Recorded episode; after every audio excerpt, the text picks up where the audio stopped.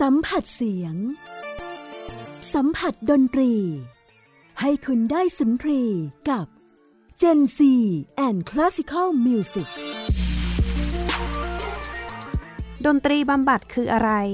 ใครคือคนที่ต้องการได้รับการบำบัด หาคำตอบได้ในรายการ Gen Z and Classical Music กับมุกนัฐถาควรขจร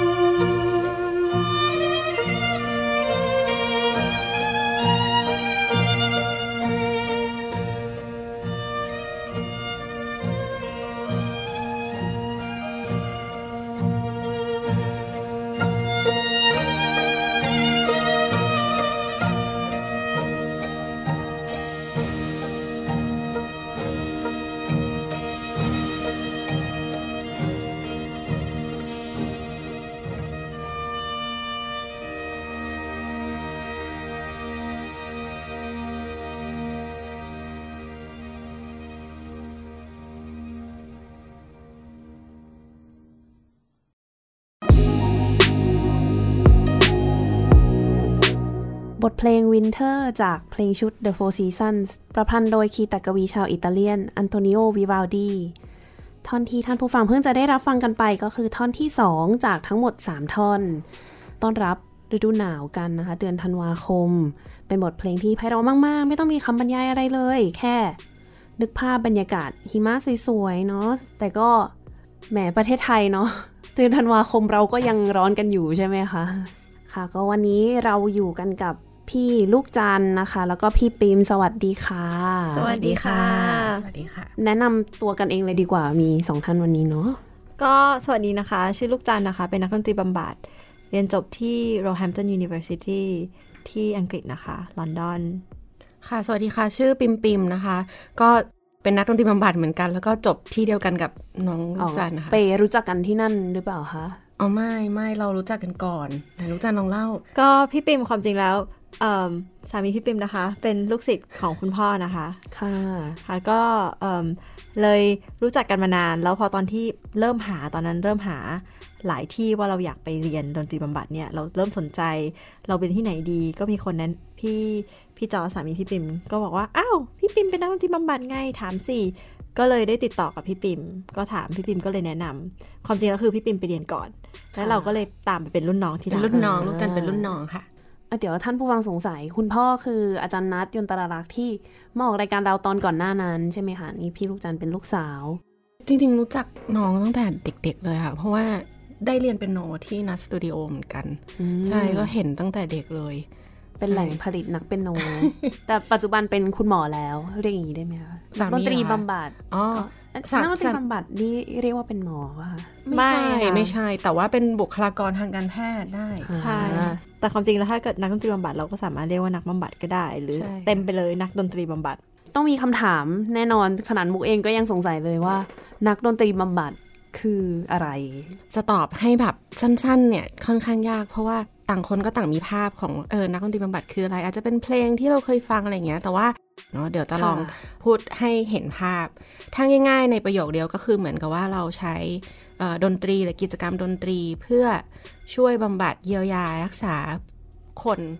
เพื่อให้เขามีสุขภาพจิตใจ สุขภาพอย่างอื่น โดยองค์รวมที่ดีขึ้น โดยที่จุดมุ่งหมายไม่ใช่เพื่อให้เขาเล่นดนตรีดีขึ้นนะคะ เขาจะเรียกว่า non musical goal ก็คือการมาทำดนตรีบำบัดเนี่ย ไม่ได้มาเราแบบคุณเล่นดนตรีเก่งขึ้น หรือว่าคุณจะเล่นเปียโนเป็นเล่นไวโอลินเป็นอะไรเงี้ยถ้าเกิดว่าให้แบ่งไปเลยเนี่ย มันจะมีองค์ประกอบที่สำคัญมาก ๆ อยู่ค่ะ ก็คือ 1. ดนตรีบำบัดเนี่ยต้องประกอบไปด้วยนักดนตรีบำบัดที่ถูกเทรนมาอย่างได้รับรองทางมาตรฐานที่ถูกต้องนะคะ หรือ professionally trained นะคะ อันที่สองก็คือต้องมีคนไข้หรือว่าผู้เข้ารับการบำบัด อันที่สองอันที่สามคือต้องมี music intervention ก็คือมีกิจกรรมทางดนตรีนะคะ อันต่อไปก็คือต้องมีความสัมพันธ์แบบการบำบัด หรือว่าเรียกว่า therapeutic relationship อันนี้คือหลักใหญ่ ๆ เลย และอีกอันนึงที่สำคัญมากๆเนี่ยคือ evidence base ก็คือมันต้องสามารถแบบเอออ้างอิงได้นะว่า กิจกรรมเนี้ยมันทำให้คนไข้คนนี้หรือคนไข้กลุ่มนี้ดีขึ้น เราไม่สามารถแบบพูดลอยๆ ได้ว่า ทำแบบนี้แล้วจะดีมันต้องมีการ back up โดยงานทางวิชาการหรือว่ามีการทดลองว่าทำแบบนี้แล้ว work นะ ใช้ดนตรีประเภทนี้แล้วช่วยได้อย่างเงี้ยค่ะนี่คือเรียกว่าองค์ประกอบสำคัญของคำว่าดนตรีบำบัดคือต้องมีให้ครบ ถ้าขาดอันใดอันหนึ่งก็ไม่ใช่ค่ะ แล้วใครกันคะที่เขาจะมา จะแบบโอ้ยอยู่ดีๆ มาถึงแล้วบอกว่าอยากจะมาดนตรีบำบัดอย่างนี้ได้เหรอคะ มารับการบำบัดใช่ไหมใช่ค่ะ ความจริงมีแบบมันใช้ได้กับทุกเพศทุกวัยใครก็ได้จริง ๆ นะคะ ใช่ จริงไม่ต้องป่วยก็ได้ ความจริงแล้วเนี่ยการมาดนตรีบำบัดแบบนี้เนี่ยมันมาได้ขึ้นอยู่กับจุดประสงค์ของแต่ละคน อาจจะต้องเออเซตให้ชัดเจนกับนักบำบัดก่อนที่จะเริ่มรับการบำบัดว่าเรามาเพื่ออะไรนะ ซึ่งหลายคนอาจจะมาอย่างที่บอกว่ามาได้จากหลายกลุ่มเลยค่ะ มีตั้งแต่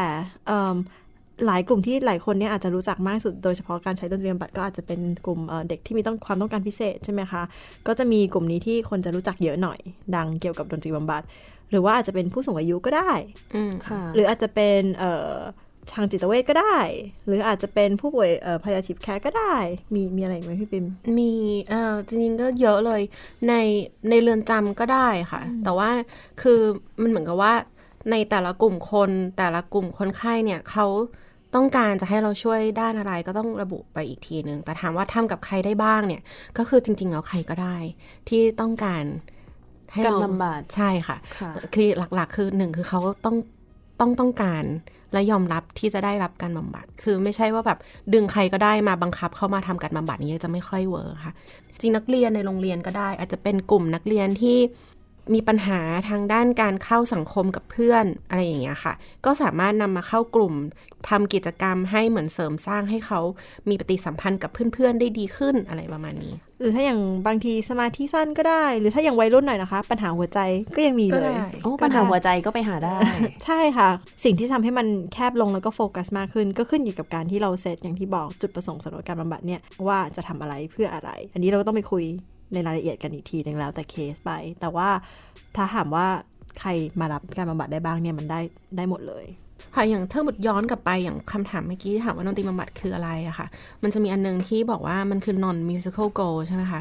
non musical goal เนี่ยมันแยกออกมาได้ เช่น ปัญหาทางอารมณ์ ปัญหาทางการสื่อสาร ปัญหาทางจิตใจ หรือว่าอาจจะมีปัญหาทางฟิสิกอลก็ได้ อ๋อฟิสิกอลทาง ร่างกายภายนอกนี้ก็ได้ด้วยได้ค่ะ แต่ว่าการทำดนตรีบำบัดเนี่ยเหมือนเราต้องจัดจัดกิจกรรมทางดนตรีเนี่ยเพื่อให้ไปช่วยในภาวะที่เขาต้องการนั้นๆ สมมติถ้าเขามีความต้องการที่เราช่วยทางด้านจิตใจ เราก็จะทำกิจกรรมแบบไหนที่เราจะไปช่วยเสริมเขาตรงนั้น ถ้าเขาต้องการจะให้เราช่วยเรื่อง physical ร่างกาย เช่น อาจจะเป็นคนไข้ที่เป็นพาร์กินสันเงี้ยค่ะ แล้วเขาเดินไม่ stable อะไรเงี้ย เราก็จะคิดกิจกรรมว่า เออ จะทำยังไงให้เขา เดินเข้ากับจังหวะ ตรงมากขึ้นอะไรอย่างเงี้ยประมาณนั้นโอ้นี่มุกส่วนตัวนี่คิดว่าเป็นเรื่องเกี่ยวกับทางกึ่งๆ จะบอกว่าเป็นแบบเกี่ยวกับคล้าย ๆ จิตแพทย์ คนที่มีปัญหาด้านอารมณ์ความคิดอะไรอย่างนี้แล้วก็มาดนตรีบำบัดแต่ไม่เคยคิดว่าทางร่างกายก็สามารถรักษาได้ด้วยได้ได้หมดเลย แล้วนักดนตรีบำบัดนี่ปกติคือทำงานกันอยู่ที่โรงพยาบาลหรือเปล่าคะ มีหลายที่มากเลยค่ะ ความจริงแล้วมีโรงพยาบาลก็หลายแห่งทั้งรัฐทั้งเอกชนค่ะ แล้วก็มีเอ่อบางคนทำคลินิกก็มีเหมือนกันนะนะคะมีอะไรสถานเขาเรียกเนอร์เซอรี่หรือว่าแบบที่ดูแลผู้สูงอายุอะไรอย่างงี้ก็ได้อ๋อเรือนจำองค์กรหรือว่าบริษัทอะไรอย่างเงี้ยก็สามารถแบบให้นักดนตรีบัตรเข้าไปช่วยอะไรอย่างนี้ได้หมดเลยนะ อาจจะช่วยเรื่องการพัฒนาบุคลากรอะไรเงี้ยก็สามารถจัดกิจกรรมให้เหมาะ กับอืมเอ่อสิ่งที่ต้องการได้ แต่ถ้าหลักๆ ในเมืองไทยตอนเนี้ยค่ะ ก็จะมีตามโรงพยาบาลในโรงเรียน ก่อนที่เราจะไปลงในเอ่อรายละเอียดกันมากขึ้นเกี่ยวกับดนตรีบำบัด วันนี้ขอบทเพลงที่พี่ๆเตรียมมาฝากให้ท่านผู้ฟังได้ฟังกันหน่อยนะคะ เห็นบอกว่าเป็นบทเพลงที่มีความเกี่ยวข้องกับดนตรีบำบัดด้วยใช่ไหมคะ ก็เอ่มเพลงแรกที่เราจะฟังกันนะคะ เป็นเพลงของ f o r e นะคะ เป็น Songs Without Words นะคะ Oppo 17 เบอร์ 3 ก็ไปรับฟังกันได้เลยค่ะรู้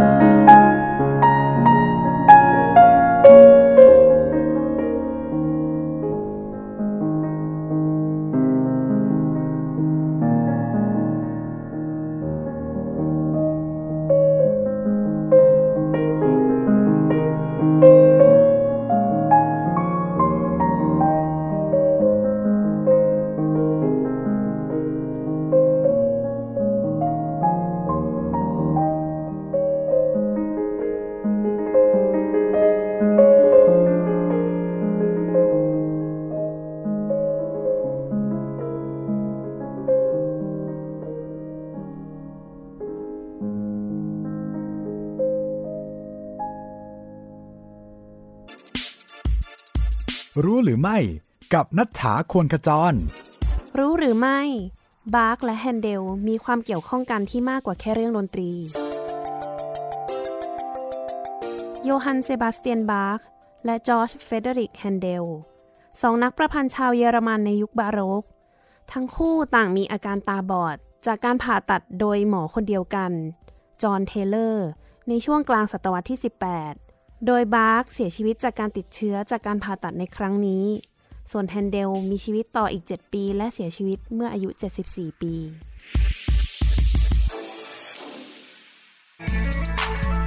Gen Z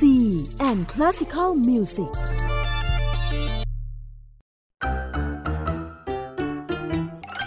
trend เพลงฮิต ฟังเพลงเพราะกับเรื่องราวทางดนตรีที่ต้องฟัง ทุกวัน 14 นาฬิกา 3 รายการดีที่ให้มากกว่าแค่ฟังเพลง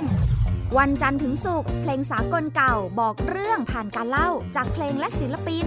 ในรายการดนตรีการโดยบรรยงสุวรรณพอง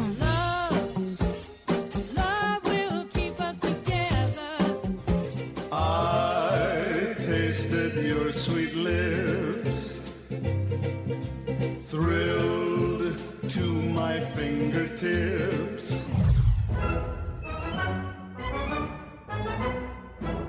วันเสาร์ชั่วโมงดนตรีและเพลงคลาสสิก ที่เล่าผ่านคนดนตรี ในรายการ Gen C and Classical Music โดยนักถาควรขจร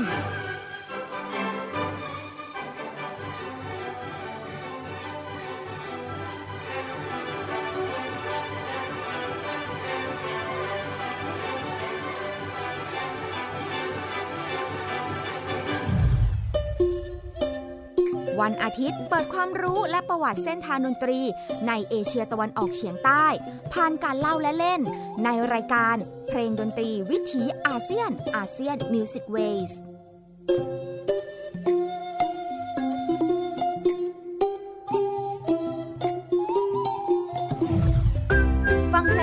ีได้ที่นี่ Thai PBS Digital Radio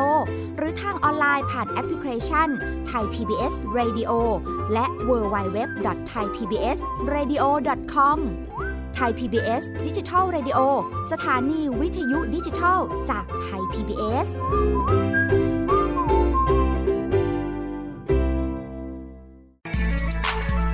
Gen C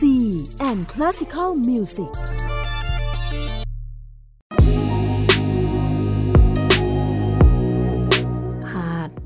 บทเพลง Song Without Words นะคะ คือที่เลือกเพลงนี้มาให้ทุกคนได้ฟังกันนะคะ เพราะว่าเพลงนี้มีความหมายมากเลยสำหรับตัวเองส่วนตัวแล้ว เพราะว่าตอนที่บินไปเรียนรีบำบัดเนี่ย ตอนที่นั่งเครื่องบินไปเนี่ย อัลบั้มนี้เนี่ย มันอยู่ใน selection ให้เลือกพอดีอะค่ะ ที่เราบจะนเลืเคอกรื่องบินเออบใช่บนบนเคเครื่รื่อองงบิบินนใช่ไหมคะ ที่มันเลือกได้ว่าดูหนังฟังเพลง แล้วพอเราเลือกฟังเพลงปุ๊บก็มาเลือกฟังเพลงนี้ เพราะฉะนั้นทุกครั้งที่ฟังเนี่ย ก็จะนึกถึงตอนที่เราบินไปเรียน ความรู้สึกตอนนั้นที่เราแบบอยากรู้ว่ามันคืออะไร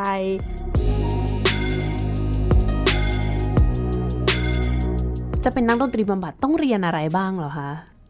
หลายอย่างมากเลยค่ะอะแน่นอนว่าต้องเล่นดนตรีได้ ใช่ค่ะ อย่างแรกก็คือเราเล่นอยู่แล้ว แต่ว่าอีก part หนึ่งที่เราอาจจะไม่มีพื้นฐานเลยแล้ว คิดว่าสำหรับโดยส่วนตัวแล้วเนี่ยเป็น part ที่แบบค่อนข้างยากเหมือนกันสำหรับตอนที่เราไปเรียนก็คือ ทุก part ที่เกี่ยวกับจิตวิทยาทั้งหมดเลยอืมอืมใช่เพราะจะเป็นส่วนที่เราไม่เคยเรียนมาก่อน พอเราเรียนไปตอนเรียนก็แบบโอ้ยเยอะจังเลย ทฤษฎีนู้นทฤษฎีนี้ทฤษฎีนั้น แต่พอเราเริ่มฝึกงาน อย่างนี้เราต้องไปเรียนทั้งจิตวิทยาใช่ไหมคะเราต้องมีฝึกงานตอนที่ฝึกงานเนี่ย เราก็จะรู้ว่าไอ้ที่เรียนไปนี่มันมันใช้จริง ๆ อืมแล้วถ้าเราไม่คิดแบบนั้นมันมันยากมากเลย เพราะฉะนั้นเนี่ยมันก็ได้ใช้หมด อย่างที่น้องลูกจันบอกค่ะ สุดท้ายแล้วมันคือพื้นฐานของทุกอย่างเลยในการใช้ชีวิตอะเพราะว่าจิตวิทยามันก็คือ มันเกี่ยวข้องกับพวกเราทุกคนอยู่แล้วอะค่ะ ซึ่งพอเราเข้าใจเนี่ย มันมาทำให้การทำงานเรา มันมันมันสมูทขึ้น เหมือนเราจะหนึ่งคือเราเข้าใจตัวเราเองมากขึ้น ซึ่งมันมันสำคัญทั้งสองฝั่ง เพราะว่าถ้าตัวเราเราไม่เข้าใจเรา ไม่เข้าใจว่าตัวเราคิดอะไร เราต้องรู้ให้ของเราให้ให้ดีซะก่อน เพื่อที่เราจะได้ไปช่วยคนอื่นได้ อย่างบางทีจำได้เลยมันจะมีแบบสอบถามอะอาจารย์ให้ทำแบบสอบถามว่า คุณเนี่ย รู้สึกเซนซิทีฟกับอะไรบ้าง แล้วในช้อยส์เนี่ยมันจะมีเต็มไปหมดเลย เช่นเอ่อคนผิวสี คนฆ่าข่มขืนเด็ก คนฆ่าบุพการีเอ่ออะไรอย่างเงี้ยค่ะเขาให้ติ๊กว่าเหมือนกับว่าตัวเราอะเซนซิทีฟแล้วก็คิดว่าอะไรที่แบบเรารู้สึกว่ามันเลวร้ายร้ายแรงมากๆอะไรเงี้ยค่ะเราก็ต้องเหมือนกับทำความเข้าใจว่า ถ้าเรารู้ว่ายังไงยังไงเราไม่สามารถทำงานกับคนไข้กลุ่มนี้ได้ เพราะว่ามันมากระตุ้นอะไรบางอย่างในตัวเราเนี่ย เราก็ต้องระวัง เออเพื่อเพื่อให้ตัวเราไม่ไปทำอันตราย ไม่ก่อให้เกิดผลเสียที่ไม่ดีกับคนไข้ที่เข้ามาหาเราอะไรอย่างเงี้ยค่ะค่ะอืมแต่โอ้ที่เรียนเยอะเนาะเยอะมากเลยอะใช่ค่ะและที่พี่พิมพ์พูดอย่างเมื่อกี้ว่าเราต้องรู้จักตัวเราเองก่อน ที่เราจะไปเอาวิชาชีพเนี้ยเรามาใช้ได้ แล้วก็ได้ได้ทำบำบัดกับคนอื่นเนี่ยก็คือตอนที่ฝึกอะค่ะ โดยเฉพาะช่วงฝึกงานเนี่ยเขาบังคับว่าเราทุกคนเนี่ยจะต้องมี personal therapy ต้องไปหานักบำบัดด้วยสำหรับตัวเอง ใช่ตลอดเลย ตลอดเลยตอนแรกทุกคนก็จะมีความรู้สึกเหมือนกันว่าแค่ตอนทำไมเรียนนะป่ะทำไมคะหรือว่าต้องไปตอนนี้ด้วยตอนตอนนี้ก็ควรจะตอนนี้ก็ได้ใช่ค่ะ แต่ตอนเรียนเนี่ยคือโดนบังคับแน่อืมๆทีนี้เนี่ยตอนนี้เนี่ยเราอาจจะไม่ต้องไปละเอียดเหมือนตอนนั้นว่าต้องไปทุกอาทิตย์หรืออะไรเงี้ยค่ะบางคนเขาก็ยังเจออยู่แบบเดือนละครั้งหรืออะไรเงี้ยค่ะก็ได้ แต่ว่าตอนที่ฝึกเนี่ยสำคัญมากเลยเขาบังคับว่าเราทุกคนต้องไป ค่ะใช่ตอนแรกเลยเอ๊ะทำไมทำไมต้องไปด้วย เพราะว่าเราต้องเหมือนก็เป็นค่าใช้จ่ายเพิ่มด้วยค่ะ อย่างค่าเรียนที่เราจ่ายกันไป ไปเรียนที่อังกฤษมันก็เป็นส่วนของก้อนค่าเรียนใช่ไหมก็คะแพงแล้วนะใช่อันนี้ต้องมาแบบจ่ายเพิ่ม ซึ่งเราก็ต้องไปหาเองด้วยว่าเราอยากจะไปหานักบำบัดที่ไหนใครเรทเท่าไหร่ก็ต้องไปหาเองอย่างเงี้ยค่ะ ทุกครั้งที่ไปก็หนึ่งชั่วโมง คือตอนแรกหลายคนก็อะเหอะไม่เป็น requirement ก็ต้องทำไป จริง ๆ ตัวเราเองก็เป็นนักบำบัดอยู่แล้วเนาะทำไมเรายังต้องไปหานักบำบัดอีกอย่างนี้หรือเปล่าคะตอนนั้นยังไม่เป็นไงคะตอนนั้นเราเป็นนักตอนนั้นเรียนเรียนอยู่ใช่ตอนนั้นเราเรียนอยู่เราก็รู้สึกว่าโอ้โห แค่นี้ก็เป็นค่าใช้จ่ายเยอะนะค่ะแต่ว่าน่าจะเป็น practice ที่ปกติด้วยของทางนั้น เพราะว่าเขาก็มีเรทพิเศษสำหรับนักเรียนที่เป็นนักบำบัดที่กำลังเรียนเป็นนักบำบัดที่ต้องมาเนี่ยเขาก็จะมีเรทพิเศษให้ค่ะแต่ว่าพอเราไปแล้วเนี่ยไปสักพักหนึ่งพอเราเริ่มฝึกแล้วเนี่ยเราจะเริ่มรู้ว่าเออ จริงมัๆอันเนี้ยแหละเด็ดที่สุดละ ใช่ค่ะ รู้สึกว่าเป็นประโยชน์กับการกับการไปเรียนมากที่สุดเลย เพราะว่ามันหนึ่งอย่างที่บอกเมื่อกี้มันทำให้เราเข้าใจตัวเราเอง แล้วก็ให้เหมือนกับเข้าใจว่า เออเวลาเราถูกบำบัดเนี่ย มันมันมีลักษณะแบบนี้นะ เรารู้สึกกับเทอราปิสแบบนี้นะเอ่อท่าทางของเทอราปิสมีผลอะไรกับความรู้สึกของเราอย่างเงี้ยมันทำให้เราเห็นภาพในมุมตรงกันข้ามอะค่ะว่าเมื่อเราเป็นคนไข้เนี่ย เรารู้สึกยังไงอืม เคยเคยมีเหมือนกันที่บางบางครั้งที่นักบำบัดพูดอะไรกับเราเราคิดในใจแบบอย่างนี้เก็บไปพูดบ้างเนี่ย ชอบมากเลยอย่างเงี้ยแบบเออมันดีมากเลยแล้วขนาดเราเองเราฟังเออใช่แล้วจริง ๆด้วยใช่เพราะดีเทลทุกอย่างมันสำคัญหมดเลยค่ะ เช่น ถ้านักบำบัดดูนาฬิกาว่าแบบเมื่อไหร่จะหมดเวลาเนี่ย เราที่เป็นคนไข้เนี่ย เราก็รู้สึกว่า เฮ้ยเขารีบเหรอ หรือว่าเขาไม่อยากบำบัดเราเหรออย่างเงี้ยหรือว่าถ้าเกิดว่า เขาคุยกับเราอยู่แล้วเขามองนาฬิกาตลอดเลย แบบเงยขึ้นไปมองนาฬิกา หรือว่าทานน้ำตลอดเลยอย่างเงี้ยมันทุกอย่างเนี่ยมันมีผลกับเราหมดเลย เพราะว่าเราก็เก็บดีเทลเราก็เลยรู้อ๋อบางอย่างเราก็ต้องระวังมากเลยนะ ในการเป็นนักบำบัดเนี่ยท่าทางเราน้ำเสียงเราทุกอย่างอย่างเงี้ยค่ะ ซึ่งแบบรู้สึกว่าอันเนี้ work work มากในการไปเรียนใช่จริงๆก็น่าจะเหมือนกับเวลาที่เรียนดนตรี แล้วก็คุณครูเราเป็นยังไง แล้วพอเรามาเป็นครูเองเราก็อ่าใช่ ซึมซับจากตรงนั้นมา มุกก็ได้จากอาจารย์มุกมาแล้วก็มาสอนนักเรียนใช่ต่อซึ่งทุกอย่างมันก็คือความสัมพันธ์ระหว่างคน มันคือเหมือนกับเป็นพื้นฐานของทุกอย่างทุก relationship ค่ะใช่ค่ะ เพราะฉะนั้นถ้าจะสรุปเมื่อกี้เราเรียนต้องเรามีทั้งทางด้านจิตวิทยาค่ะแล้วก็มี skill ทางด้านดนตรีที่เราต้องมีทุกคนค่ะและยังไม่รวม clinical improvisation เอออันนี้ skill เราอธิบายหน่อยไหมว่า clinical improvisation ที่ว่านี่คืออะไร ถ้าเราพูดคำว่า improvisation เนี่ย ทุกคนจะเข้าใจประมาณแบบด้นสดด้นสดอะแจ๊สผลัดกันโซโล่อะไรอย่างนี้ใช่ไหมอ่าถ้าในทางดนตรีเนาะใช่ใช่แต่ว่าในทางนักดนตรีบำบัดเนี่ย มันก็จะไม่ใช่อย่างนั้น ถ้ายังเป็นทางด้านดนตรีส่วนใหญ่เราก็ต้องดูด้วยว่าเออฮาร์โมนีไปด้วยกันไหมอันนี้เป็นยังไงเพลงไปทางแนวทางไหน แล้วเราก็ค่อยหาช่องของเราใช่ไหมคะแล้วก็หาที่วิธีแจม แต่ว่าเวลาเราทำ clinical improvisation เนี่ยอันเนี้ยเราต้องดูเรามองลึกไปที่ว่าเขาต้องการสื่ออะไร และเราสื่อใช้ดนตรีสื่อไปที่สิ่งที่เขาต้องการสื่อ สมมุติว่าเขาเล่นมาแล้วไม่ใช่แบบ เล่นมาแล้วเป็นดนตรีแบบนี้ แน่นอนถ้าเราแบบรู้ว่าโอเคเป็นเสียง minor นะเป็นอันนี้ก็อย่างหนึ่งแต่ความจริงแล้วหลักๆเนี่ยคือเราต้องการดูว่าเขาต้องการสื่อความรู้สึกอะไรออกมา แล้วเราไปช่วย support เขาเหมือนกับเราเหมือนเราคุยกันนะคะคุยกันโดยใช้การเล่นดนตรี เพราะฉะนั้นเวลาเราคุยกันเนี่ยเมื่อกี้ ตอนที่คุยกันก่อนเข้ามาเนี่ยน้องจันบอกว่า จริงๆ แล้ว clinical improvisation มันก็เหมือนการคุยกัน โดยใช้เครื่องดนตรีคุย เพราะฉะนั้นเวลาเราเจอเพื่อนเนี่ยเราไม่เตรียมกันมาหรอก เอ้ยวันนี้เราจะมาคุย topic นี้กันนะ เรามาถึงแล้วเราก็เมาส์มอยกันนะใช่มาถึงแล้วเราก็คุยกัน แต่ว่าอันเนี้ยก็คือมาถึงแล้วก็เล่นเลย ใครมีในใจรู้สึกยังไงอยากเล่นแบบไหนก็เล่นด้วยกัน โดยที่นักดนตรีบำบัดเนี่ยเราก็ต้อง train ให้ใช้เครื่องดนตรี เพื่อที่จะตอบโต้ได้ เอ่อเถียงได้ รับฟังได้จากการใช้เครื่องดนตรี support ได้ เล่นแบบไหนที่เหมือนเรากำลังรับฟัง เล่นแบบไหนที่เหมือนเรากำลังเถียง เล่นแบบไหนที่ทำให้เหมือนเรากำลังสู้กันนะ อะไรอย่างเงี้ยค่ะ คือมันเปลี่ยนการใช้เอ่อลักษณะการเล่นดนตรีที่เราคุ้นเคย เช่นอะน้องจันอ่าอาจจะ train มาแบบ classically train เล่นเปียโนมาคลาสสิกมาหมดเลย น้องจันเล่นฮาร์ปอะอย่างอย่างปิมก็เล่นเปียโนร้องเพลง แต่ว่าที่ผ่านมาเนี่ยเรา train คลาสสิกกันมาตลอดเลย เราจะทำยังไงให้แบ็กกราวน์ของเราเนี่ยเปลี่ยนจากการเป็นนักดนตรีเนี่ยกลายเป็นนักบำบัด ซึ่งอันเนี้ยมันสำคัญมากไม่งั้นสุดท้ายแล้วเราก็เป็น ครูเหมือนเดิม หรือว่าการเป็นนักดนตรีเหมือนเดิมเล่นเพื่อความไพเราะ เพื่อความสุนทรียภาพของผู้ฟังอะไรอย่างเงี้ยค่ะมันต้องเปลี่ยนการใช้ดนตรี จากการทำ clinical improvisation มันอยู่ที่วิธีคิดมากเลยกับการทำ clinical improvisation เนี่ยสำหรับนักดนตรีที่ทำได้อยู่แล้วเนี่ยมันมันอยู่ที่วิธีคิดเลยแทนที่เราจะไปคิดในด้านไปโฟกัสอยู่ที่ดนตรีเนี่ยเราโฟกัสในสิ่งที่เขาพยายามจะพูดผ่านดนตรีตรงนี้ออาย่างรที่มพิมณ์บอก ใช่แล้วอารมณ์แล้วก็สิ่งที่เขาพยายามจะบอกผ่านดนตรีค่ะ แปลว่า คนไข้ต้องเล่นดนตรีได้ป่ะคะ เพื่อที่จะมาบำบัด คนไข้ไม่จำเป็นต้องเล่นเป็นค่ะ แต่นักดนตรีบำบัดอะต้องเล่นเป็น ใช่ คือคนไข้เข้ามาก็ สมมุติว่ามันมีลักษณะการใช้ดนตรีหลายรูปแบบอะค่ะ อันนี้ยกตัวอย่างนะ สมมุติว่าทำเอ่อ improvisation อย่างเงี้ย เราก็อาจจะมีเครื่องดนตรีให้คนไข้เลือกหลายชิ้น อะถ้าเราทำกลุ่มมี 5 คน มีเครื่องดนตรีให้เลือก 20 ชิ้น มาถึงคนไข้เขาก็อาจจะหยิบเครื่องที่เขารู้สึกว่าเขาอยากเล่นอะไรอย่างเงี้ยแล้วก็พอเราเริ่มเล่นพร้อมกันปุ๊บ คนไข้อาจจะแบบเบื้องต้นคนไข้อาจจะพูดว่าโอ้วันนี้รู้สึกเศร้าหมองมากเลยไม่อยากพูดอะไรเลย แต่พอเล่นปุ๊บโอ้เขาอาจจะแบบหยิบเชคเกอร์มาแล้วก็เขย่าเสียงดังอะไรอย่างเงี้ยนักดนตรีบำบัดเราก็อาจจะแบบตอบโต้จากสิ่งที่เขาเล่น แล้วเราก็หลังจากนั้นเราก็มาพูดคุยกันว่าเออเมื่อกี้ที่คุณเล่นคุณรู้สึกยังไงเอออาจจะแบบ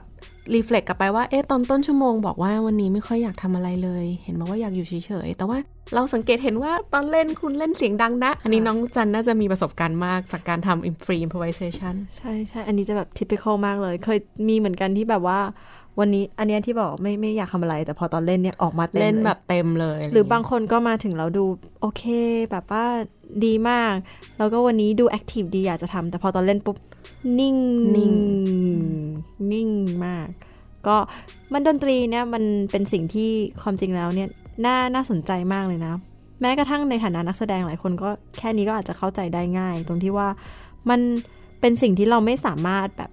เสแสร้งได้อะอารมณ์ที่ผ่านมาดนตรีมันเสแสร้งไม่ได้ มันต้องเข้าใจจริง ๆ เนาะมันต้องมาจากเรามาจากข้างในด้วย ใช่อะเพราะฉะนั้นเนี่ยนึกภาพคนมาทำแบบเนี้ยมันก็ออกมาอยู่แล้วโดยธรรมชาติ มันไม่ได้ผ่านการกรอง ถ้าเราพูดเนี่ยแล้วมันผ่านฟิลเตอร์ชั้นหนึ่งละฉันจะเอาคำไหนไป match กับความรู้สึกที่ฉันคิดอยู่ แต่พอตอนเล่นเนี่ยบางทีมันอาจจะไม่มีมันไปเลย เพราะว่ามันมันไม่ต้องคิดไงคะว่าจะออกมาเป็นคำว่าอะไรมันก็เล่นไปเลย เพราะฉะนั้นเนี่ยมันก็มีฟิลเตอร์น้อยลงทำให้เราสามารถเข้าใจคนสื่อสารผู้บำบัดชัดเจนเนาะใช่ค่ะ ใช่ง่ายขึ้นคนไข้ไม่จำเป็นต้องเล่นเป็นค่ะ เพราะว่าเครื่องดนตรีมันไม่ใช่เล่นไวโอลิน เล่นเชลโลอะไรเงี้ยมันคือส่วนใหญ่ก็จะเป็นเครื่องดนตรีที่แบบเห็นแล้วรู้ว่า มันจะต้องใช้ยังไงให้เกิดเสียงอะแต่เขาไม่จำเป็นต้องเล่นให้เกิดเป็นเพลงหรือว่าให้เกิดความไพเราะอะไรเงี้ย แต่ว่าในบาง session มันก็อาจจะเป็นเพลงนะคะ เออหรือว่าอาจจะใช้แบบร้องเพลงหรืออะไรเงี้ย แต่นี้เราอาจจะพูดถึงในลักษณะของการทำ free improvisation ว่าเออ คนไข้เนี่ยเขาจะได้เล่นดนตรี แต่เขาไม่จำเป็นต้องเล่นเป็นมาก่อน หยิบมาเขย่ามาตีอืมมาอะไรอย่างเงี้ยใช่ค่ะ ส่วนใหญ่จะเตรียมอุปกรณ์ไว้ที่ทุกคนหยิบจับแล้วแล้วมันเล่นได้เลย มันไม่ยากอะไรเงี้ยค่ะเห็นแล้วเขาจะแบบโอเคมันไม่ยากเพราะว่าบางคนโดยเฉพาะทำที่เมืองไทยเนี่ยสังเกตเลยหลายคนจะไม่จำเป็นที่เมืองไทยอย่างเดียวแหละที่ที่อื่นก็เป็นเหมือนกัน คือ แต่ที่เมืองไทยสังเกตว่าจะเป็นเยอะหน่อยหลายคนจะรู้สึกว่า ฉันทำไม่ได้หรอกฉันไม่กล้าเล่นไม่เอาฉันไม่เก่ง ฉันไม่เคยเรียนมาอืมก็ต้องบอกทุกคนว่าส่วนใหญ่เราจะบอกทุกคนเลยว่าที่เข้ามาว่าขออย่างเดียวเลย ขอให้เปิดใจอืมวันนี้ขอให้เปิดใจเลย เอาความคิดที่เกี่ยวกับคำว่าดนตรีต้องเป็นยังไง เอาทิ้งไปให้หมดเลย วันนี้จะไม่เป็นแบบนั้นอืมเพราะฉะนั้นถ้าคนที่ฟังอยู่ข้างนอกอะค่ะ สมมติถ้าเดินผ่านห้องที่ข้างในมีดนตรีบำบัดประเภทนี้อยู่นะ ก็อาจจะรู้สึกว่าได้ยินอะไรที่มันแบบเอ๊ะทำอะไรกันข้างในวุ่นฟังวายดูอะไม่เป็นเพลงอะไรอย่างเงี้ยซึ่งจริงๆแล้วอะเนื้องานอะมันอยู่ข้างใน มันไม่จำเป็นจะต้องฟังออกมาแล้วแบบโอ้โห เพราะจังเลย โอ้โห เล่นเร็วจังเลย เล่นเนี้ยบจังเลย มันไม่ใช่อย่างนั้น มันคือแบบ ในเสียงที่เราได้ยินเนี่ยมันมีเรื่องราวอยู่ข้างในอืม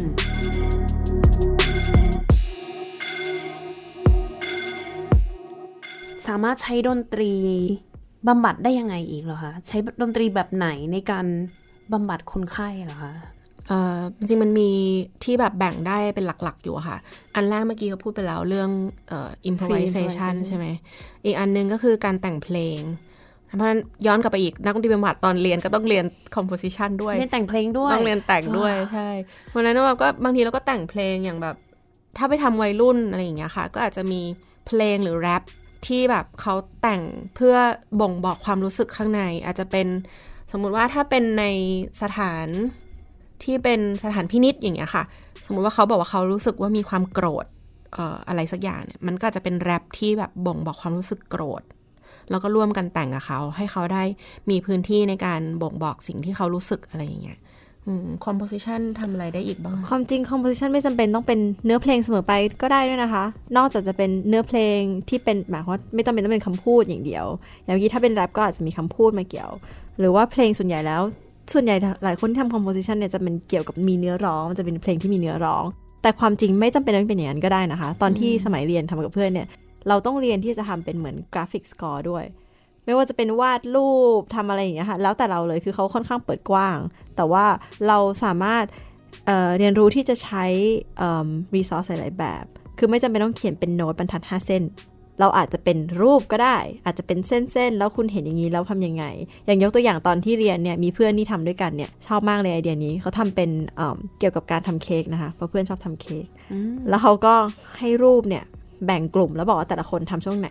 ซึ่งมันก็จะไม่เหมือนกันอย่างมันจะมีช่วงแบบที่เราต้องตอกไข่อันนี้เป็นคนตีแป้ง อันนี้เป็นคนนี้แล้วพอเขาบรรยายไปอะค่ะ แล้วให้เราทุกคนเนี่ยทำออกมาเป็นเพลงเนี่ยปรากฏมันเป็นเพลงอะค่ะแล้วมันก็สนุกมากเลยเพราะทุกคนสามารถที่จะแบบครีเอทเองได้ว่าสำหรับฉันตีไข่ต้องเป็นแบบนี้เสียงนี้สำหรับฉันเออถ้าเป็นแบบตอนที่แบบมันกวนกันตอนที่เราแบบมิกซ์แป้งทุกอย่างจะเป็นเสียงแบบนี้อะไรเงี้ยมันก็ กับถ้ากับการเรามาเวลาเรามาใช้จริงๆเนี่ยใน setting ของ therapy เนี่ยในการทำบำบัดเนี่ยเราก็อาจจะไม่จำเป็นต้องหาแต่งเพลงที่มีเนื้อเพลงก็ได้ หรือต้องมีโน้ตชัดเจนก็ได้ เราอาจจะหารูปมาก็ได้เป็นเหมือนตัว set topic อย่างหนึ่ง แต่ถ้าอยากจะให้เป็นเรื่องหน่อยก็อาจจะมีหลาย ๆ อันก็ได้ แล้วเราก็ค่อยมาทำแบบนี้ก็ทำได้เหมือนกันนะคะให้อันนี้คืออย่างที่บอกค่ะ เรา สมมุติว่าเราอยากจะเล่นอะไรด้วยกันเนี่ย โดยที่คนไข้เราเล่นดนตรีไม่เป็นเลย อ่านโน้ตก็ไม่ได้อย่างงี้ใช่ไหมคะ เพราะฉะนั้นเนี่ยกราฟิกแบบเนี้ยอาจจะเป็นสามเหลี่ยมรูปเค้กรูปกระดิ่งรูปอะไรว่า นับไปสี่ครั้ง แล้วอาจจะมีรูปกระดิ่งอันนึงเขาก็รู้แล้วว่าเขาต้องตีตรงนี้ แต่พอมันเล่นพร้อมกัน มันก็เป็นเพลงขึ้นมา หรือว่าเป็นเรื่องราวเป็นเรื่องราวไกด์อะไรอย่างนี้ก็ได้ อันนี้เป็นเป็น composition เนาะมีการฟัง การฟังก็ใช้ได้ค่ะ ถ้าถ้าตอนนี้อันที่เขาได้รับการยอมรับเนี่ย เขาจะเรียกว่า GIM ซึ่งในเมืองไทยยังไม่มีใครคุริฟายที่จะทำได้อะค่ะ เพราะว่ามันต้องไปเทรนเพิ่ม เหมือนกับว่าเขาให้ฟังเพลงคลาสสิก เขาระบุมาแล้วว่าเพลงอะไรบ้างเนี่ยมันมีตำราอยู่ แล้วพอฟังแล้วเขาก็จะให้เหมือนหลับตา แล้วก็มีนักบำบัดเนี่ยก็มีการ ไกด์เรื่องราว ให้คนไข้เนี่ยจินตนาการไปตามเรื่องราว โดยที่มีเพลงเป็นตัวนำอารมณ์อะไรอย่างเงี้ยค่ะ อันนี้เป็นเป็นเป็นอีกด้านหนึ่ง ซึ่งนักดนตรีบำบัดถ้าอยากทำอันเนี้ยต้องไปเทรนต่ออมีอะไรไปแล้วบ้างมี improvisation ใช่ไหมเมื่อกี้มี composition composition ไปแล้ว มีร้องเพลงอ๋ออ่าร้องเพลงอีกอะร้องเพลงก็ใช้ได้ อาจจะเป็นการร้องพร้อมกันหรือว่าร้องเป็นร้องประสานเสียงก็ได้อะ แต่ว่าอย่างที่บอกทุกอย่างเนี่ยต้องรู้ว่าทำไปเพื่อจุดประสงค์อะไร ไม่ใช่ว่าเออร้องด้วยกันสนุกสนานเป็นดนตรีบำบัดอย่างเงี้ยไม่ใช่ค่ะ คือเราต้องหาจุดประสงค์ที่บอกไอ้ที่ non musical goal ของเรา ย้อนกลับไปที่คำถามแรกคำถามแรกของเราว่าเป็น non musical goal ของเราคืออะไร ซึ่งอันนี้ก็ต้องเป็นเป็นเป้าหมายเชิงการบำบัดเพื่ออะไรร้องเพลงเพื่ออะไร หรือบางทีอาจจะร้องเพลงแล้วมาเออบางทีก็มาศึกษาเนื้อเพลงด้วยกันไหมมีความหมายอะไรพิเศษไหมในชีวิตแบบนี้ก็ได้เหมือนกันนะคะ ใช่มันเป็นการวิเคราะห์ว่า เออ เพลงเนี้ยฟังแล้วรู้สึกยังไง มีประโยคไหนไหมที่ฟังแล้วที่อ่านแล้วรู้สึกว่า โดนใจเรา แล้วเราก็จะได้พูดคุยไปว่า เออ คนไข้เนี่ยชอบประโยคนี้นะ แล้วให้เขาคุย เล่าให้ฟังว่าอะทำไมประโยคเนี้ยถึงมีความหมายของเขา ก็เป็นการทำให้เราเรียนรู้เรื่องราวของเขาด้วย อาจจะเป็นต้นตอของปัญหา ที่เขาทำให้เขามาหาเราก็ได้อย่างเงี้ยค่ะบางคนไม่พูดอะไรเลยร้องเสร็จปุ๊บร้องไห้แล้วเรียบร้อย ก็ต้องใช้เวลาสักพักหนึ่งก็มีเหมือนกันก็แล้วแต่ พอเล่าอย่างนี้มาแล้วเลยอยากฟังเป็นประสบการณ์ มีเรื่องไหนที่แบบประทับใจหรือว่ามีเซสชันไหนที่แบบมาเล่าให้ท่านผู้ฟังฟังได้ไหมคะ เป็นตัวอย่างการรักษาโดยใช้ดนตรีบำบัด อันนี้จะเล่าพยายามเล่าสั้นๆ ได้มีโอกาสไปทำงานดนตรีบำบัดในเรือนจำอะค่ะสองครั้ง ปีที่แล้วครั้งหนึ่งแล้วก็มีมีปีนี้อะไรเงี้ย ก็เออมันเป็นเรือนจำ ที่หนึ่งในประเทศไทยชายล้วนนะคะแล้วก็เป็นแบบสิบสิบกว่าคนเนี้ย setting เป็นกลุ่ม โดยที่ระบุมาแล้วว่า กลุ่มนี้ก็คือแบบทำร้ายตัวเองมีภาวะเครียดที่อยู่ในเรือนจำอะไรเงี้ยตอนแรกเรารู้สึกว่าเออมันยากจังเลยเราไม่เคยทำแล้วจะจะช่วยได้ไหมอะไรเงี้ยแต่ว่าจาก session แรกจนถึง session สุดท้ายเนี่ยเราค่อยๆ เห็นความเปลี่ยนแปลง จากกิจกรรมดนตรีที่เราเอาเข้าไปทำเพื่อเสริมเอ่อให้เขามีความมั่นใจมากขึ้น เหมือนเป็นช่องทางให้เขาได้ได้ระบายความรู้สึก ที่อยู่ในใจเขาลึกๆ แล้วก็สุดท้ายเราปิดท้ายโดยการที่เราจัดให้ทุกคนได้ร้องเพลงร่วมกัน โดยเป็นเพลงที่เขาเลือกเอง ว่าเขาอยากร้องเพลงนี้กันอะไรเงี้ย แล้วเราก็เล่นคีย์บอร์ด แล้วทุกคนก็ร้องพร้อมกัน แล้วก็มีคนหนึ่งในนั้นเนี่ยเขาเป็นนักกีตาร์ก็คือเหมือนเป็นวงเลยอะค่ะ แล้วก็เป็นเพลงที่มีความหมายมากเอ่อชื่อเพลงใจกลางเมืองของคุณลาบานูนค่ะซึ่งแบบจริงๆไม่เคยรู้จักเพลงนี้เลยอะแล้วก็ พอเขา request เพลงนี้มาแล้วก็ทำการบ้านฟังไปอย่างดีเงี้ยแล้วก็ไปเล่น เราทุกคนก็แสดงร่วมกันเป็นวันสุดท้ายของ session นะ แล้วก็มีผู้คุมอะมาฟัง ปรากฏว่าผู้คุมแบบน้ำตาไหลเลยอะแล้วก็พี่ๆที่มาเข้ากลุ่มอะค่ะ พี่ๆนักโทษเนี่ย ก็แบบน้ำตาคลอ มันเป็นมันไม่ใช่ว่าเศร้าหรืออะไรนะ มันเหมือนเป็นความตื้นตันอะที่เราทำอะไรสักอย่างที่มีความหมายร่วมกัน อันเนี้ยรู้สึกว่ามันเป็น Impact ในการทำงานมากเลยว่า เออ เราไม่รู้หรอกว่าหลังจากที่เราทำเสร็จแล้วเนี่ยเขาดีขึ้นหรือเปล่าเขาหายไหมเขาก็อาจจะกลับไปทำผิดก็ได้ แต่ว่าในช่วงสั้น ๆ ที่เราอยู่กับเขาเนี่ย เราทำให้คุณภาพชีวิตเขามันดีขึ้น อืม แล้วเขาก็รู้สึกว่าเขามีคุณค่ามากขึ้นค่ะค่ะพอเล่าได้ไหมคะว่าตลอดแต่ละเซสชันนี่คือมีวิธีการได้ทำอะไรบ้างไหมคะอ๋อคือจริงๆเข้าไปกับเอ่อนักเพื่อนนักจิตอีกท่านหนึ่งอะค่ะ เราจะแบ่งหน้าที่กัน แล้วก็มีกิจกรรมที่ตั้งแต่หนึ่งถึงเซสชันสุดท้ายเนี่ยมันค่อยๆ ต่อกันไปเรื่อยๆ อย่างครั้งแรกเราก็อาจจะเป็นการใช้ดนตรีเพื่อแนะนำตัวทำความรู้จักกันก่อนเซสชันต่อมาก็อาจจะเป็นเอ่อมีการใช้ดนตรีเพื่อควบคู่กับการวาดรูป ให้เขารู้สิว่าเขาฟังแล้วเขารู้สึกยังไงแล้วเขาก็จะเขียนออกมาวาดออกมา แล้วเราก็พูดคุยกันถึงความรู้สึก มันค่อยๆ ต่อไปเรื่อยๆค่ะ เหมือนเราเล่าเรื่อง มันมีเอ่อ detail ค่อนข้างเยอะเลยอะว่าแบบ เล่นอะไรกันบ้างทำอะไรกันบ้าง บางวันก็เป็นเหมือน recreation เลยนะ ก็คือเหมือนเล่นเกมเลยอะโดยใช้ดนตรี ให้เขาได้เคลื่อนไหว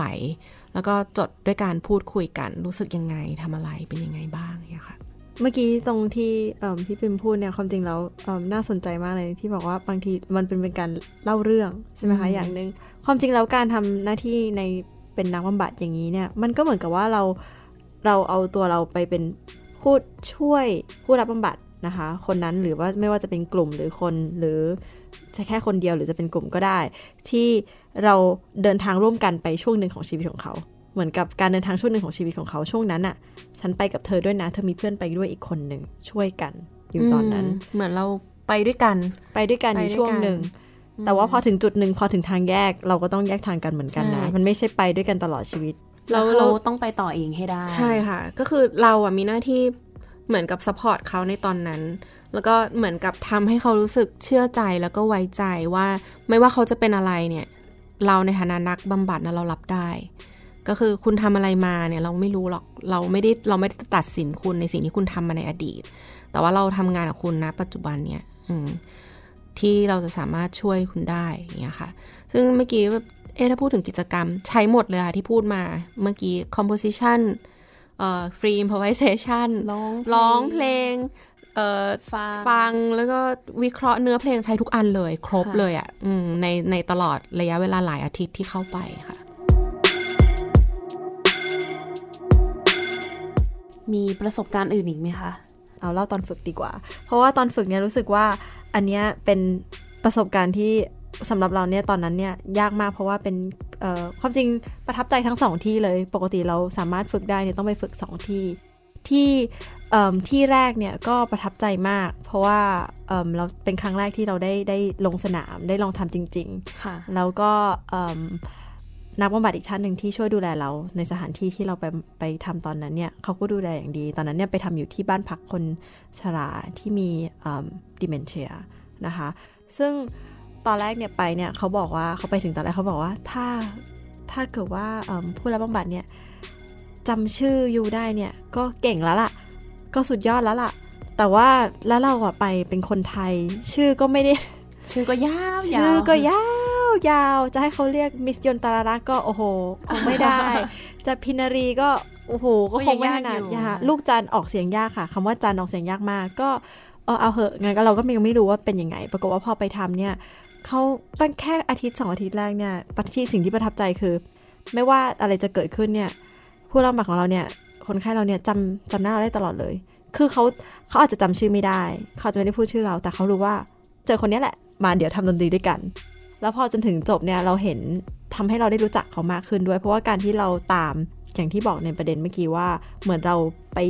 อยู่กับเขาในช่วงหนึ่งของชีวิตของเขาเนี่ยทำให้เราได้รู้จักเขามากขึ้น แล้วมันเหมือนกับเป็นความสัมพันธ์ที่เราสร้างขึ้นมา แล้วเราก็สปอร์ตเขาในตอนที่อยู่ตอนนั้น ไม่ว่าจะอะไรจะเกิดขึ้นมา เราก็รับได้อยู่กับเขาไปจนกระทั่งถึงจบเทอราพีก็รู้สึกประทับใจมากเลยเพราะว่าตอนตอนจบเนี่ยจากที่เขาตอนแรกเนี่ยอาจจะไม่ค่อยกล้าเล่นเขาเอ่อรู้มีความรู้สึกว่าฉันเล่นไม่ได้หรอก ฉันไม่เคยเรียนไม่เคยอะไร จนสุดท้ายถึงเซสชั่นสุดท้ายแล้วเนี่ย ร้องเพลง แล้วก็เล่นไปด้วยกัน แล้วก็อิมพรไวส์ด้วย จากแค่ร้องเพลงที่เขาเลือกเฉยๆเนี่ยตอนหลังเขาเริ่มอิมพรไวส์ได้ ซึ่งสำหรับคนในวัยนั้นเนี่ยก็ไม่ใช่เรื่องง่ายเลย แล้วก็เลยรู้สึกว่าประทับใจมากเลยอันนี้ แต่ว่าการทำเทอราพีเนี่ยในการบำบัดเนี่ยส่วนใหญ่แล้วเนี่ยเราต้องพูดถึงตอนที่มันไปจนหมดการเดินทางนี้ที่เรากับคนไข้เนี่ยถึงจะเห็นว่าแบบโอ้โห มันเกิดอะไรขึ้นเยอะ อตอนทำตอนแรกมันบางทีมันก็ถามว่ามีส่วนที่เราคิดว่ามันยากไหมบางทีมันก็ยากเหมือนกัน มันไม่ได้แบบง่ายตลอดแล้วทุกมันไม่ได้สวยทุกทุกจุด แต่พอไปถึงตอนสุดท้ายแล้ว พอเราเห็นว่ามันมันมันได้ผล เราเห็นว่ามันคนที่รับการบำบัดเนี่ยดีขึ้นจริง ๆ เนี่ย อันนี้มันก็ให้กำลังใจเราเหมือนกันนะบางทีการเปลี่ยนแปลงมันเล็กมากค่ะ แบบเช่นจากไม่พูดเลยแล้วแบบแอะขึ้นมาได้แค่เนี้ยจากการทำเซสชัน25 เซสชันอย่างเงี้ยสมมติ แต่ว่าแบบ เขาไม่เคยพูดมาเลยนะ ในชีวิตเนี่ยถูกไหมคืแล้อวเขาไม่พูดไม่ใช่เพราะเขาพูดไม่ได้ใช่ไหมคะก็คือก็คือพูดไม่ได้ค่ะ อาจจะเป็นแบบอ๋อพิการซ้ำซ้อนเอ่อเยอะๆเลยอะไรอย่างเงี้ยแล้วก็แบบไม่ไม่เคยมีเสียงออกมาเลยอะไรอย่างเงี้ยแล้วก็อืมเราก็ทำเซสชันไปเซสชัน25แอะมาหนึ่งอันเนี้ยโอ้โหมันยิ่งใหญ่มากเลยนะ ในพูดถึง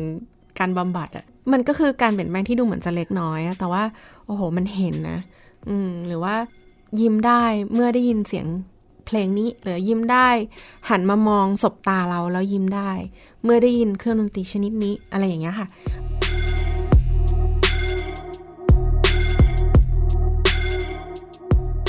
น่าจะมีคนเข้าใจผิดเกี่ยวกับดนตรีบำบัดเยอะเลย อย่างเช่นมุก เป็นต้นเมื่อกี้นี้มุกกับทางโปรดิวเซอร์ของไทย PBS เองก็ถามว่าแบบอย่าง ASMR นี่ใช่หรือเปล่า หรือว่าอะไรโมซาร์ t เอฟเฟก อย่างนี้มันคืออย่างเดียวกันกับดนตรีบำบัดหรือเปล่าคะเราไม่ได้เป็นเจ้าของดนตรีเนาะอืมเพราะฉะนั้นเนี่ยใครจะใช้ก็ได้ มันไม่ได้แบบว่า เอ้ย ห้ามหรืออะไรอย่างนี้ แต่ว่ามันมีคำจำกัดความอยู่ว่าอะไรคือดนตรีบำบัดอะไรไม่ใช่ค่ะ อย่างตอนต้นเราได้บอกไปแล้วว่า องค์ประกอบสำคัญมันมีอะไรบ้างอะไรอย่างเงี้ย เพราะฉะนั้นถ้าฟังเพลงในสปาตอนเรานวดอยู่อย่างเงี้ย อันเนี้ยมันก็จะไม่ Relax ใช่ เพราะว่ามันขาดอะไรอะคะ ขาดนักดนตรีบำบัดเนี่ยที่ที่ฟังในล็อบบี้โรงพยาบาล อันนี้ก็ไม่ใช่อ่าอ่าดนตรีเพื่อความเพลิดเพลินนะคะ เพื่อความสุนทรียภาพอะไรอย่างเงี้ยมันมีมันมีประโยชน์ทั้งนั้นนะคะ แต่ถ้าคนจะถามว่ามันใช่ดนตรีบำบัดไหมเนี่ยในฐานะ เราที่เป็นนักดนตรีบำบัด เราก็ต้องบอกแล้วก็เหมือนกับให้ความรู้กับคนทั่วไปด้วยว่าเราทำอะไร แล้วก็เอ่อดนตรีบำบัดที่ถูกต้องจริง ๆ แล้วเนี่ยมันมีประโยชน์กับสังคมมีประโยชน์ต่อคนไข้มันมีประโยชน์กับคน มากมายขนาดไหน จริงๆ แล้วจุดประสงค์ที่จำเป็นจะต้องบอกเนี่ย เพราะว่ามันต้องให้ปลอดภัยกับคนไข้นะคะ เพราะไม่ใช่ว่าดนตรีทุกประเภทเนี่ย มันจะส่งผลดีเสมอไป เมื่อกี้พูดถึง ASMR ใช่ไหมคะใช่ค่ะอันเนี้ยกับบางคนก็อาจจะรู้สึกว่ามันผ่อนคลายเนาะแต่ว่านี่ค่อนข้างมั่นใจว่ามันไม่ได้ผ่อนคลายกับคนทุกคนนะคะบางคนฟังแล้วอาจจะรู้สึกหงุดหงิด บางคนฟังแล้วก็ไม่ได้อยากหลับหรอก แต่บางคนฟังแล้วรู้สึกดีจังเลย เพราะฉะนั้นทุกอย่างเนี่ยถ้าเกิดว่ามันได้มีการวิจัยรองรับ หรือว่ามีงานวิชาการที่ที่เหมือนกับแบบ เออ มันใช้ได้จริงเนี่ยมันก็เหมือนการอ้างอะค่ะ ว่าเออมันมันก็อาจจะใช้ได้แต่ก็ไม่แน่ ที่เจอบ่อยก็คือว่าต้องฟังเพลงแบบไหนอะจะได้กลับไปฟังเองได้อืมอันนี้ก็เหมือนกันไม่ใช่ เพราะว่ามันก็ไม่ไม่มันเพลงเราฟังเนี่ยเราตีความไม่เหมือนกันเราแต่ละเรามันเพลงไม่สามารถ prescribe ได้เหมือนยาอืมเป็นอันนี้กินยาอันนี้อืมมันไม่ใช่มันมันเหมือนกับว่า ถ้าเอิ่มเพลงแต่ละเพลงอย่างที่พี่ปิมบอกว่าเพลงหนึ่งเพลงเนี่ยแต่ละคนตีความหมายไม่เหมือนกัน เพราะฉะนั้นเราไม่สามารถบอกได้ว่าคุณกลับไปฟังอันนี้แล้วคุณจะรู้สึกแบบนี้อ้าวแต่ถ้าเกิดเขาไม่รู้สึกอย่างนั้นล่ะ มันไม่เหมือนกัน แต่ละคนมันชอบไม่เหมือนกัน แล้วก็มีความรู้สึกไม่เหมือนกันใช่อย่างอย่างบอกว่าคุณแม่ต้องฟังโมซาร์ทอะไรอย่างเงี้ยถ้าถามว่าตัวคุณแม่เนี่ย ถ้าคุณแม่ไม่เคยชอบฟังเพลงคลาสสิกมาก่อนเลยอะ ฟังแล้วหงุดหงิด แล้วคุณแม่ฟังโมซาร์ทคุณแม่หงุดหงิด ถามว่ามันจะส่งผลดีต่อคุณลูกในท้องหรือไม่ เพราะฉะนั้นถ้าใครมาถามอะค่ะ เราจะบอกเลยว่า ถ้าคุณแม่ชอบฟังเพลงอะไรอะคุณแม่ฟังอันนั้นแหละ อะไรที่ทำให้คุณแม่แบบเออสุนทรีย์เกิดความสงบในอารมณ์คุณแม่ฟังอันนั้นเลย คือไม่จำเป็นต้องไปบังคับตัวเองใช่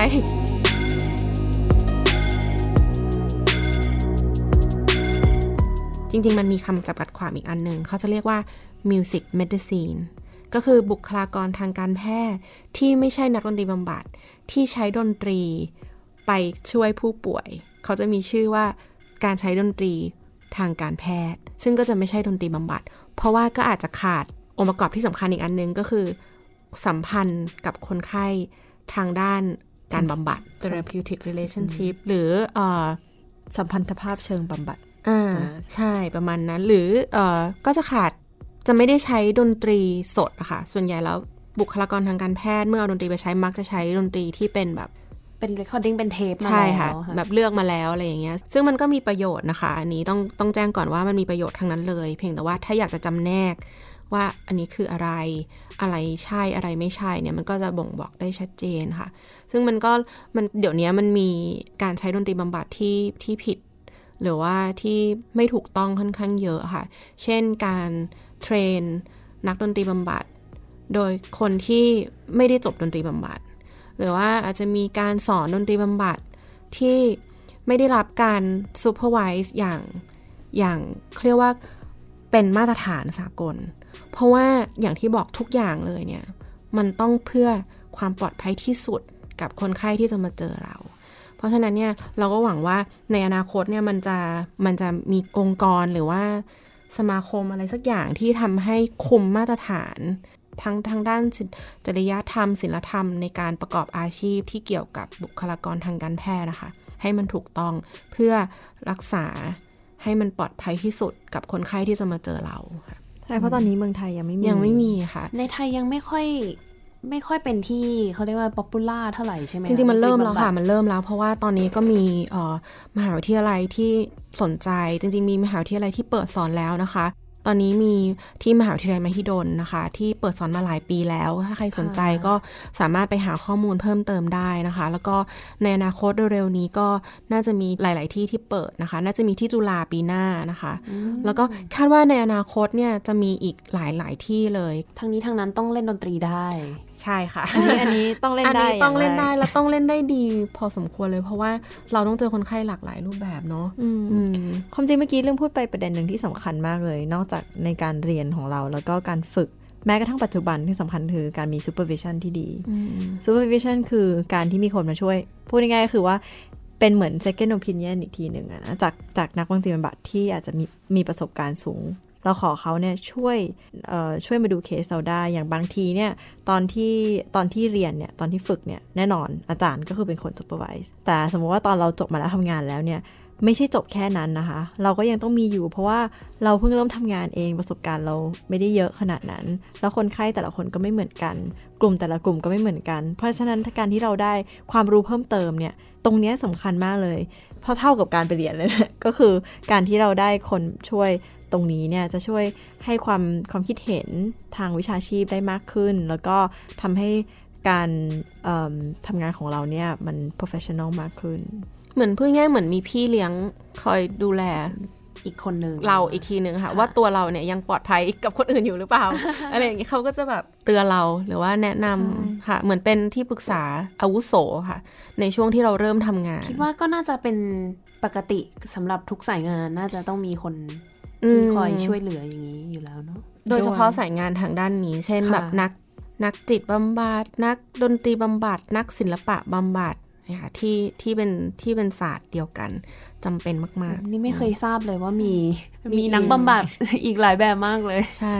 เผื่อท่านผู้ฟังท่านไหนสนใจ ในเรื่องของดนตรีบำบัดว่าแล้วอย่างนี้จะต้องไปที่ไหน จะไปหาอยู่ดี ๆ เดินไปแล้วบอกว่า ฉันมาหาหมอดนตรีบำบัดอย่างนี้เลยได้หรือเปล่าคะ ส่วนใหญ่แล้วเนี่ยไปตามโรงพยาบาลเนี่ยสามารถถามที่โรงพยาบาลสอบถามที่โรงพยาบาลได้ก่อนว่ามีไหมว่ามีไหมนะคะว่า service ตรงนี้เขามีหรือเปล่า แล้วทางโรงพยาบาลเนี่ยจะช่วย แต่ละที่ก็อาจจะมีไม่เหมือนกัน แล้วก็อาจจะอยู่คนละส่วนกัน หรือ Facebook ดนตรีบำบัดก็ได้อ่าตอนนี้ถ้าถ้าแบบ ข้อมูลทั่วไปอะคะมีเพจดนตรีบำบัดค่ะ พวกเราที่ที่เป็นนักดนตรีบำบัดเนี่ยเราก็ช่วยกันเป็นแอดมินอยู่ในนั้นตอบคำถามที่คนอยากจะสอบถามข้อมูลเกี่ยวกับดนตรีบำบัด แต่ว่าเมื่อกี้ถามถึงว่ามีที่ไหนบ้างตอนนี้เนี่ยอออย่างที่น้องลูกจันบอกคือในแต่ละที่เนี่ยนักดนตรีบำบัดไปอยู่ในแต่ละเขาเรียกว่าแต่ละแผนกไม่เหมือนกัน อย่างเช่นถ้าไป โรงพยาบาลมนารมอย่างเงี้ยค่ะ ก็จะมีนักดนตรีบำบัดที่ทำงานอยู่ในนั้น ก็ดูกลุ่มคนไข้จิตเวชนะคะมีอยู่ที่โรงพยาบาลกรุงเทพก็มีที่ดูแลเป็นคนไข้ในกลุ่มจิตเวชนะคะ ถ้าเป็นโรงพยาบาลจุฬา ตอนนี้นักดนตรีบำบัดเนี่ยทำงานอยู่ในส่วนของผู้ป่วยผู้สูงอายุที่เป็นโรคสมองเสื่อม ที่ศิริราชก็มีนะคะ ดูแลเรื่องผู้ เป็นผู้ป่วยประคับประคอง แล้วก็ผู้ป่วยระยะสุดท้ายนะคะ ที่รามาก็กำลังจะมีกลุ่มผู้สูงอายุนะคะ แล้วก็มีพาราทีเหมือนกันก็คือประคับประคองระยะสุดท้ายเนี่ยก็น่าจะครบละที่ในในในประเทศไทยตอนนี้ ใช่ ไม่แน่ใจในโรงเรียนมีหรือเปล่าแต่ว่าถ้าประจำในโรงเรียนถ้าเป็นโรงเรียนทั่วไปเนี่ยคิดว่ายังไม่มีค่ะ แต่ว่าถ้าเป็นสถาบัน มีนักดนตรีบำบัดดูแลกลุ่มเด็กพิเศษเนี่ยมีอยู่หลายสถาบันเหมือนกัน อันนี้อาจจะต้องลองไปสอบถามข้อมูลเพิ่มเติมในเพจดนตรีบำบัดดูว่า ตอนนี้มีนักดนตรีบำบัดอยู่ที่ไหนบ้างที่ดูเรื่องกลุ่มเด็กพิเศษค่ะ